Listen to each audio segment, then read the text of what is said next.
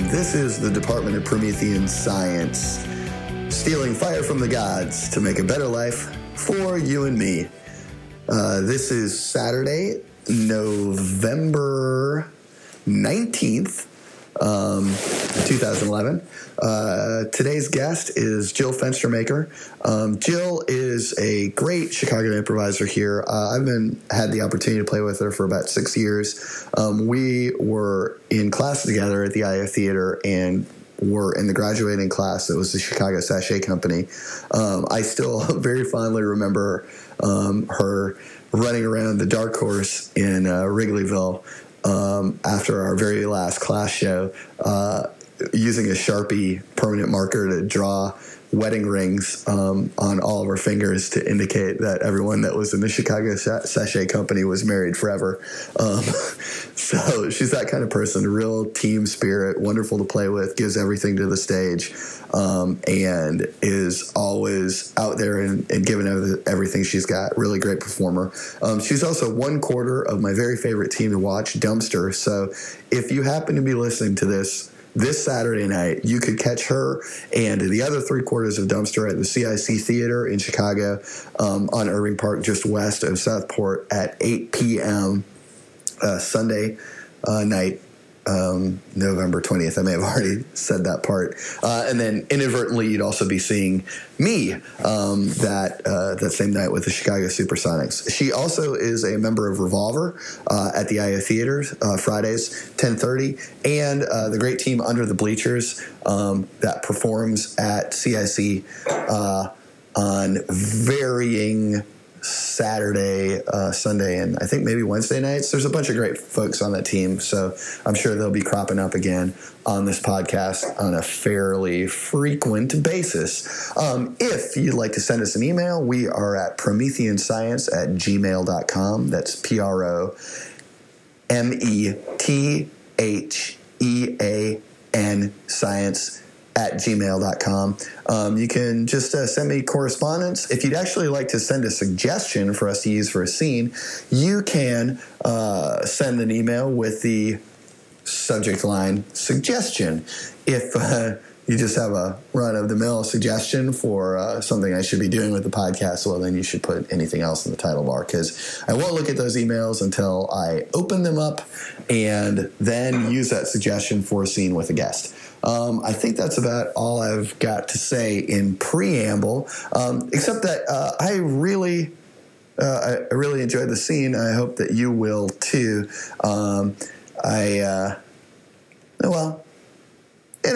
Let me know what you think. All right. Oh, and our suggestion was stained glass.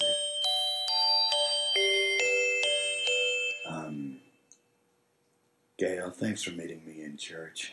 Oh, Jerry, I'm just happy you were alive. Yeah, I know. I'm happy I'm alive too, but I'm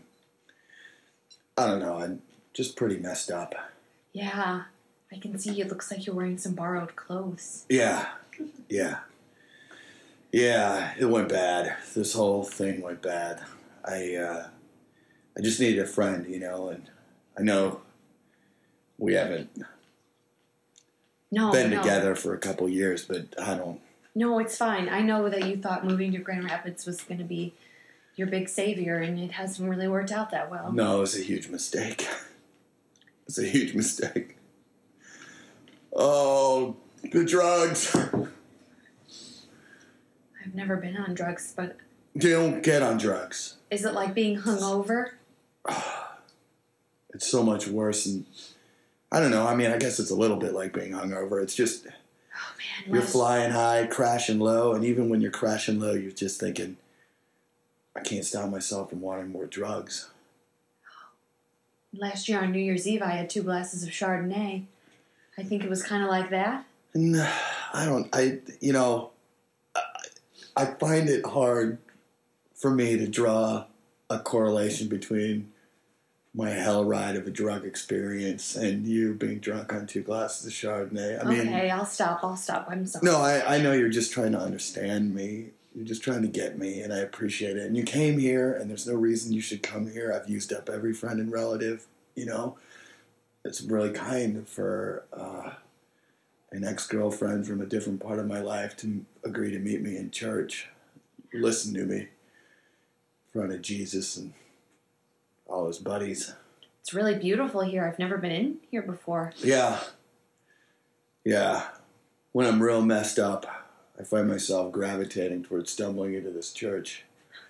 They usually figure out a place for me to go, shelter, or slept in the trunk of somebody's car one time. The trunk of a car? Yeah. It was okay. It was okay. I was ready to be fetal anyway, so it wasn't a space issue, and I think it was probably really awkward for them because I broached it as an option. I said, "Can I sleep in the trunk of your car?" And they were just at church, so they pretty much had to have their heart go out to me. Yeah, I'm not even going to try and compare myself to that one. Yeah, no, don't. One time I stayed in a small hotel room. I don't know. No, it's fine. No. Don't. Okay. You're right, though. We're talking all about me. No. How have you been? What's going on in your life? Oh, I'm fine. I sold all my clothes for drugs. Oh. That's why I'm wearing these other clothes. Oh, yeah. I see. Yeah, Super Bowl 2005. Yeah, go, what does this say? It's hard to read upside down. Yeah. Patriots? Yeah, Patriots, I guess. Yeah. Things with me are good. Hey, listen, you should come home with me. I mean, I'm not saying this in a romantic way. No, fact, God, please. I wish you would, because I could use a rock in my life. Oh, no. Okay. All right. No, you're right. I mean, it's a friendly gesture. Oh. I was going to roast a chicken tonight. It was just going to be me and the cats, so you should come along. Oh, chicken sounds good, and I do like cats. Oh, I feel like I've pushed into your life too much already. I mean, I'm trying to get right by, you know, reaching out to people that I had in my life before everything went crazy and being in church, but I don't trust myself. Yeah, but Jerry, if you don't come home with me, do you have anyone else? Got Jesus and all of his buddies up in these windows looking down on me. Maybe they'll take pity. I'm just going to try and fall asleep in the pew and create a situation where someone that works at the church has to figure out where I should go. No, and they can't turn me away. Jesus isn't going to give you chicken. That's one. Yeah, you're right. Jesus will not give you chicken. He'll give you fish. Right? I guess he'll teach you how to fish or something along those lines. If only Jesus would teach me how to fish. God, I would love if Jesus taught me how to fish. I would love it, love it, love it, love it. Teach me how to fish. Take the drugs out of my veins. Yeah, once again, I'm not even going to... My grandpa taught me how to fish. You know how to fish? Nothing. Oh, I haven't done it since I was younger, but yes. Why am I dragging you down? No, you're not dragging me down at all. This is just like when we were together. It's fine. I've been a little lonely, I'll admit. It'd be nice to have someone around the apartment. If nothing else, just to watch Jeopardy with. You're perfect. You don't need anybody. I don't trust myself to watch Jeopardy without craving drugs. Oh, Jeopardy, yeah. One time, I did eat a whole chocolate cake while watching Jeopardy. Decadent. Was decadent. You get home to those cats now. All right. You call me if you need anything else. I'll borrow a priest's phone. And that's our time. It was a real Christmas story. Yeah, it was. I hope I was worried about being too softly. You know, I was kind of whispery too, but... I'll throw some compression on it, and maybe there'll be some background artifacts to it, but I think that it will be fine. Oh, I need to remember to keep setting this. Yeah, start the timer. Yeah. I really like that. I know, I did too. Yeah, thank you, Ellen. A little podcasting secret. I'm banking these, and so if you've listened to the Mike Johnson, Jill Fenstermaker, Ellen Haig podcast, they've all been present for each other. Any laughs were done. So good, yeah. Yeah, I did too. You know, it was funny. I think I went in. I think it was good. I think I was a little less in my head than I was worried I was going to be. And also, I think it was nice just to sort of settle in and relax and respond naturally, rather than really so feel fun. Like I had to be. It was silly and fun. I mean, silly and fun obviously is always good. But that just felt like more like an honest conversation. Yeah, I agree. I think that of everything that I think that was a really good sort of capturing of what it feels like when it's not work. You know? Oh yes. Yeah. You know? Well, I mean, because sort of, you know, I know I've said it before, but I've got such that analytical side where I'm trying to. Where my math choices are so obvious to me, where it's sort of like this needs more fuel or more context or more something, where the part of me that is not living inside that character but is kind of like the superstructure of me is making some choice or making some declaration because something's needed in a scene. But that was a great example to me of how good it feels when it's just easy. Like when it feels like this is who I am, and any details I wind up creating are because they just tumble out of me because I feel like this is who I am. You know, like I manufacture that history behind me. You know, And I know that it was a scene that because I was probably the more extreme character, it was a scene where things lent very easily to me, sort of like making those declarations. You know.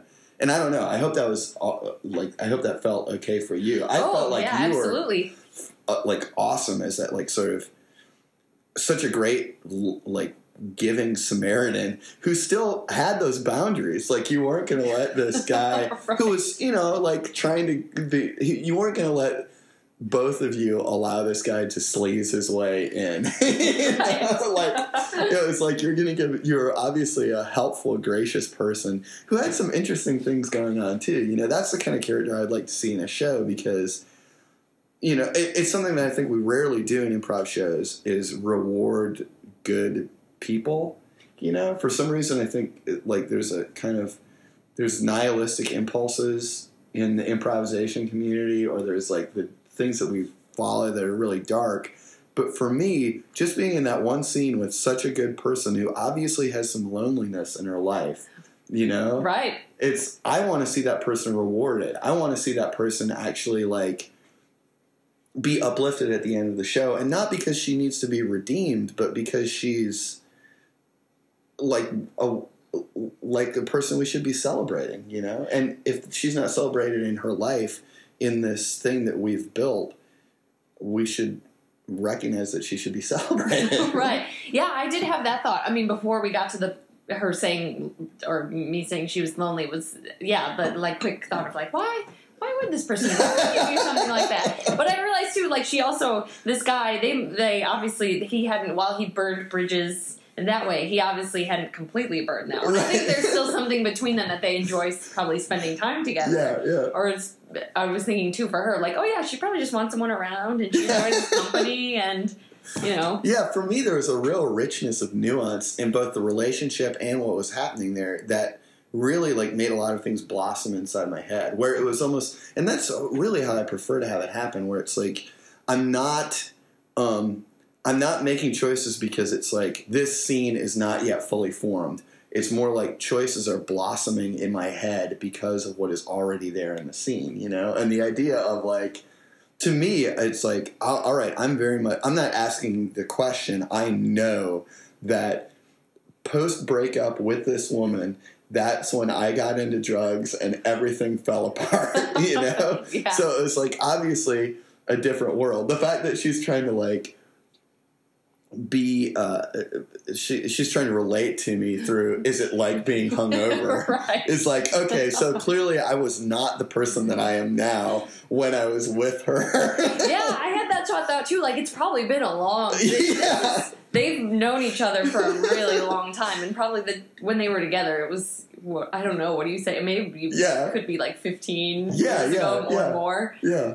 And maybe he was like a dissatisfied soul that, I mean, this is my feeling. I love that these sort of detail, by having the weight there, these details just spring into my head where if you were to ask me these things, I would, when I query myself, I have an immediate answer. Like, okay, well, yeah, he wasn't into any drugs. He was not into anything when they were together, but he was a dissatisfied soul for some reason.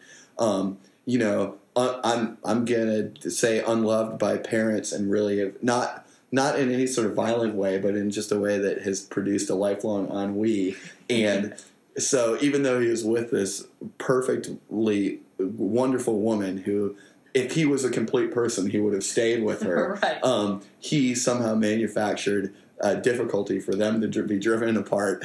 And and that ennui further drew him without having any sort of positivity in his life to make these choices where all of a sudden he's on drugs and he's lost all his friends, family, and has sold his clothes and is wearing giveaway clothes for drugs. And he wants to get back. I think he's seen it. You know, he doesn't want to have this thing that is hurting him inside him anymore, and he's seen that way. But now he has no other chance. I mean, he's damaged, and so he's going to live in a damaged way. Yeah, I actually wonder, you saying that makes me almost wonder, and I'm asking this, like, not having an answer from the scene or just now talking about it, but I wonder, too, they were kind of each other's, like, the one who got away a little bit? Yeah, I think so, yeah, but in, like, a different way, because maybe you'd be the one who got away right after we broke up, mm-hmm. but for mm-hmm. him, he's maybe just realizing it, like, now. Yeah. So, like, there's sort of that, like, feeling different, many years apart. If it had only gone a different way. Right. And what I really like about that, too, is even that is nuanced, because neither of them are saying, so let's try it again. I think both of them are like recognizing our lives have pushed way too far apart for this to ever, ever really work.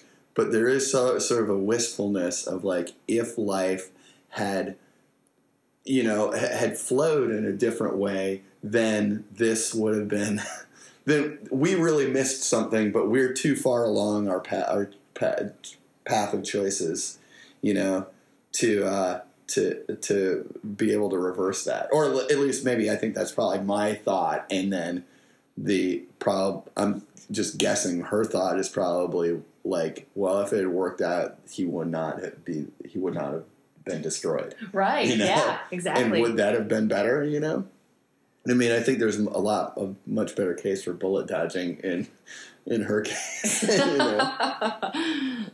Yeah. But, and then, you know, and I think that it's sort of like a counterpoint too of like, I could very easily picture it that we're just in a pew in an empty church mm-hmm. with the stained glass apostles all around us. You know, it was a suggestion that immediately put me in a location that I could see all the way and gave me space to have it fall out that way, you know? Right, and I think when your first initiating line was thanks for meeting me here, I almost wondered like, I think maybe that's why I even started talking softly. Well, obviously you do that in a church, but even for a split second I wondered if this was all taking place like in the middle of a service, and then I was like, it's probably not. That's great. Yeah. No, that was something I think I sort of decided a few more lines in of like, no, we're just meeting. Because they're always open. Yeah. I had like a really cinematic, like overhead shot of it, you know, of like,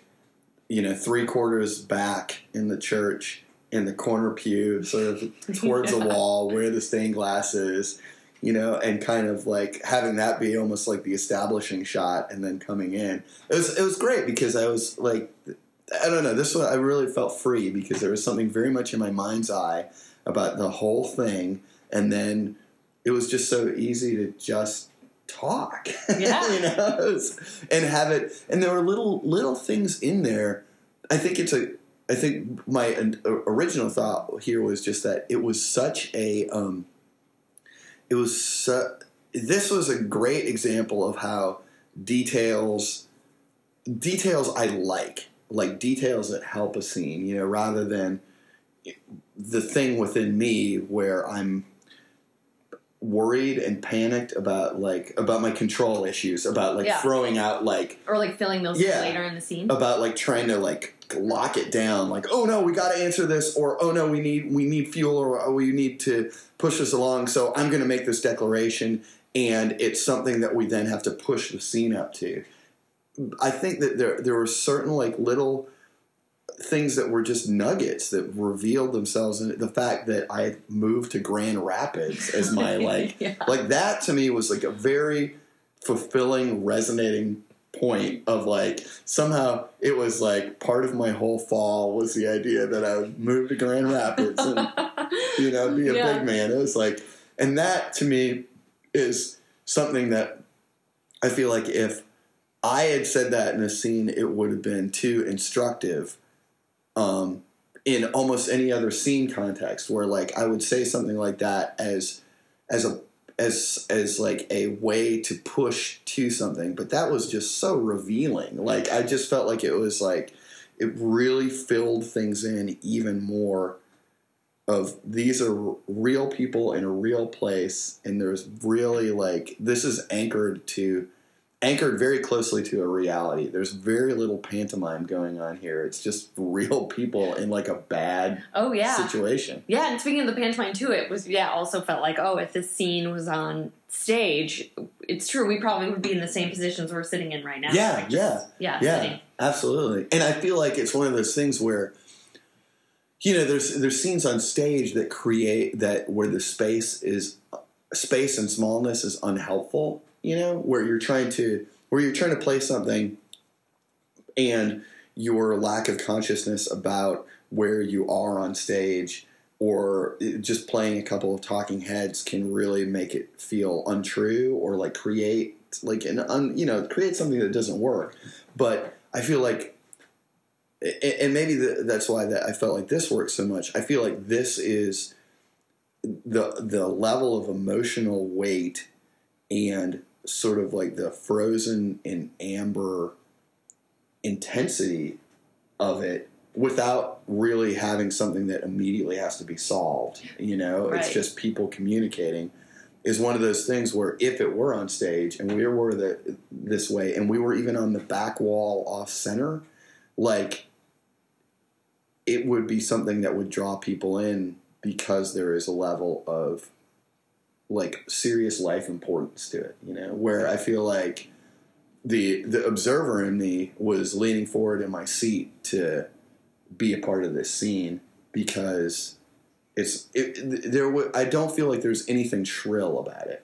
And that is what I feel. That is what when I feel I fail, I feel I'm being shrill, mm-hmm. And it's a mix. So it's usually, always I have a percentage of failure, and so I have a percentage of shrillness happening, and that percentage was low enough that I didn't have any of my alarm klaxons going off of you're being too shrill, which is happens almost all the time God, I really got to adjust. Why am I doing this to people? Why am I forcing people to listen to me? Be this fucking squawking bird. It's nice to settle down, and I feel we really settled down well.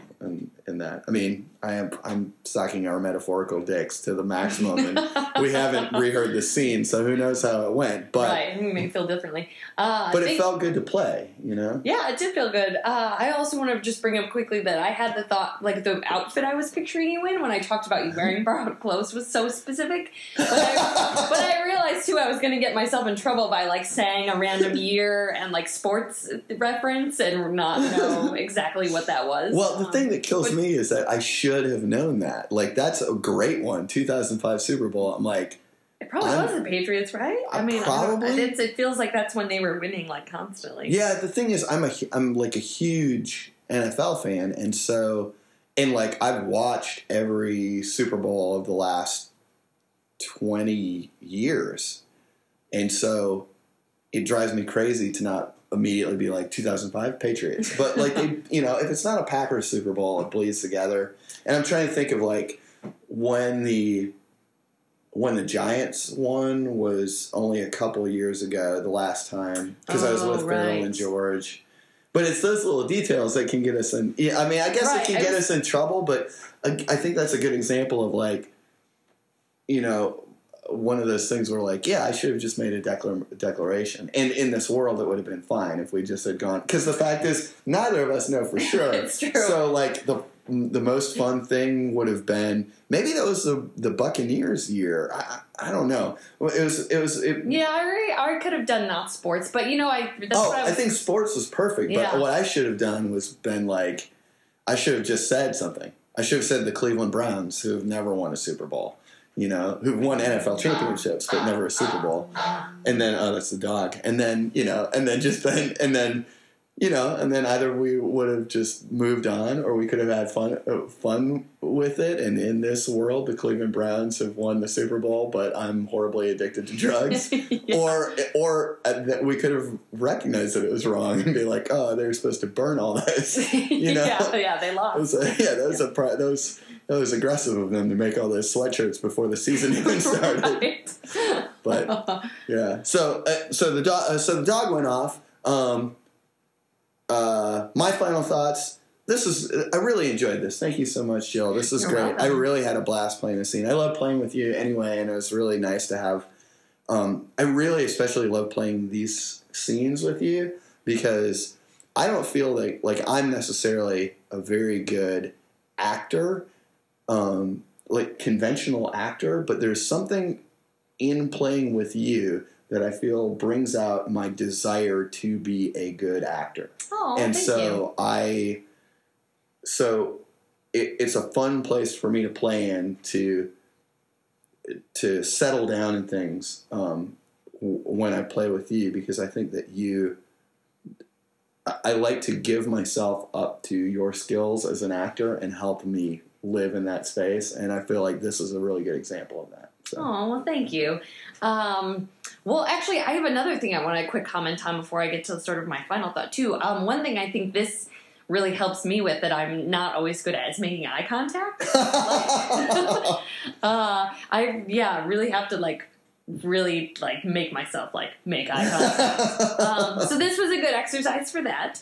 But yeah, also, yeah, I guess my final thought is, yeah, just these scenes like this are so refreshing. I mean, obviously I love doing the silly fun scenes, but this is awesome too, when you just get to be real and honest. Oh, and they're sometimes my favorite scenes to watch on stage as well, so. Yeah. Don't shy away, everyone. Be real and grounded. Yeah, real and grounded is good. You should keep your portfolio broad, just like in the investment market. Get some real grounded stuff in there so that you can feel your heart, and then get some silly fun stuff in there so that you can have a good time, and then you'll be having a good time with the heart. All right. Thanks, Jill. Bye.